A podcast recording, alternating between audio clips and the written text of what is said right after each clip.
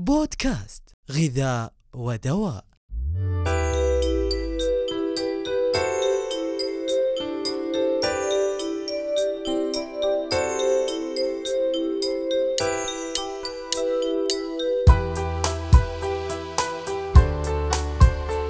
أسعد الله أوقاتكم بكل خير وأهلا وسهلا بكم في الحلقة الرابعة من بودكاست غذاء ودواء الذي يأتيكم من الهيئة العامة للغذاء والدواء بالمملكة العربية السعودية.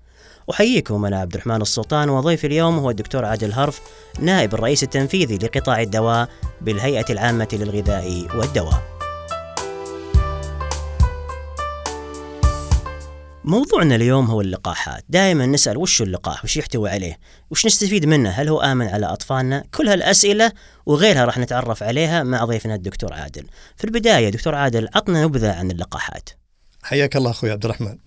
اللقاحات هي مستحضرات حيوية تساعد على رفع مناعة الجسم ضد أمراض معينة عدوى عاده مثل الدرن، الحصبة، شلل الأطفال. هدف هذه اللقاحات واستخدامها هو منع الإصابة ببعض الأمراض المعدية الخطيرة وبالتالي يؤدي إلى مجتمع معافى وخال بإذن الله تعالى من الأمراض المعدية. جميل طيب كيف تعمل هذه اللقاحات؟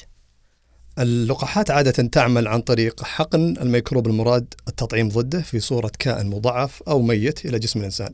بعدها جهاز المناعة عادة يتعرف على اللقاح كمواد غريبة وبالتالي ينتج الأجسام المضادة.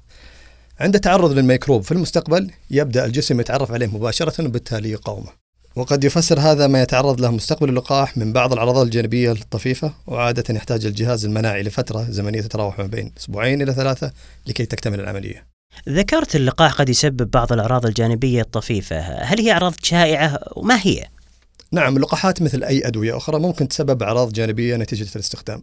عادة تحدث هذه الأعراض الجانبية بعد التطعيم مباشرة تستمر من يوم إلى يومين ولا تستلزم أي تدخل علاجي مثل الحرارة، الغثيان، الاستفراغ، التهاب الحلق، الصداع، الكحة والإسهال. لكن هناك أعراض جانبية نادرة وقد تحدث نتيجة الاستخدام بشكل نادر جدا مثل التشنج والإغماء أو انخفاض عدد الصفائح الدموية وهذه الأعراض النادرة قد تستلزم التدخل الطبي وسؤال الطبيب عن هذه الأعراض.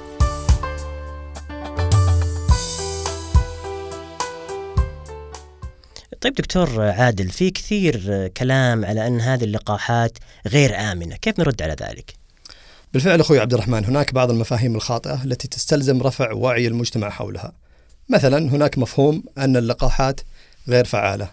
وإمكانية ظهور المرض لدى الأشخاص المطعمين وممكن الرد على مثل هذا التساؤل أو هذا المفهوم بأن حدوث هذه الحالات يكون محدود جدا بل يمكننا القول أن فرصة حدوث المرض لدى الأطفال الغير مطعمين هي تقريبا 100% بينما لا تزيد عن 1 إلى 2% عند الأطفال المطعمين طيب دكتور عادل ماذا عن سلامة هذه اللقاحات؟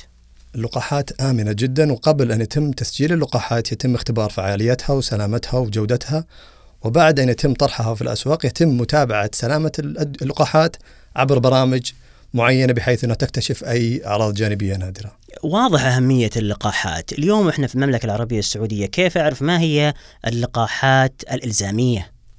جميل أخوي عبد الرحمن هناك جدول للقاحات الأساسية معتمد من قبل وزارة الصحة ويتم اتباعه من كافة الجهات الصحية في المملكة طيب دكتور عادل في حال أخذت اللقاح وحصل أعراض جانبية غير مألوفة كيف أتصرف؟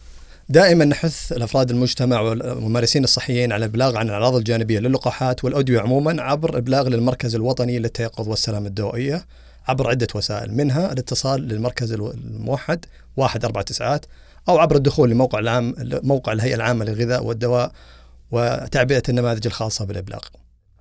شكرا جزيلا دكتور عادل هرف نائب الرئيس لقطاع الدواء بالهيئة العامة للغذاء والدواء على هذه المعلومات القيمة.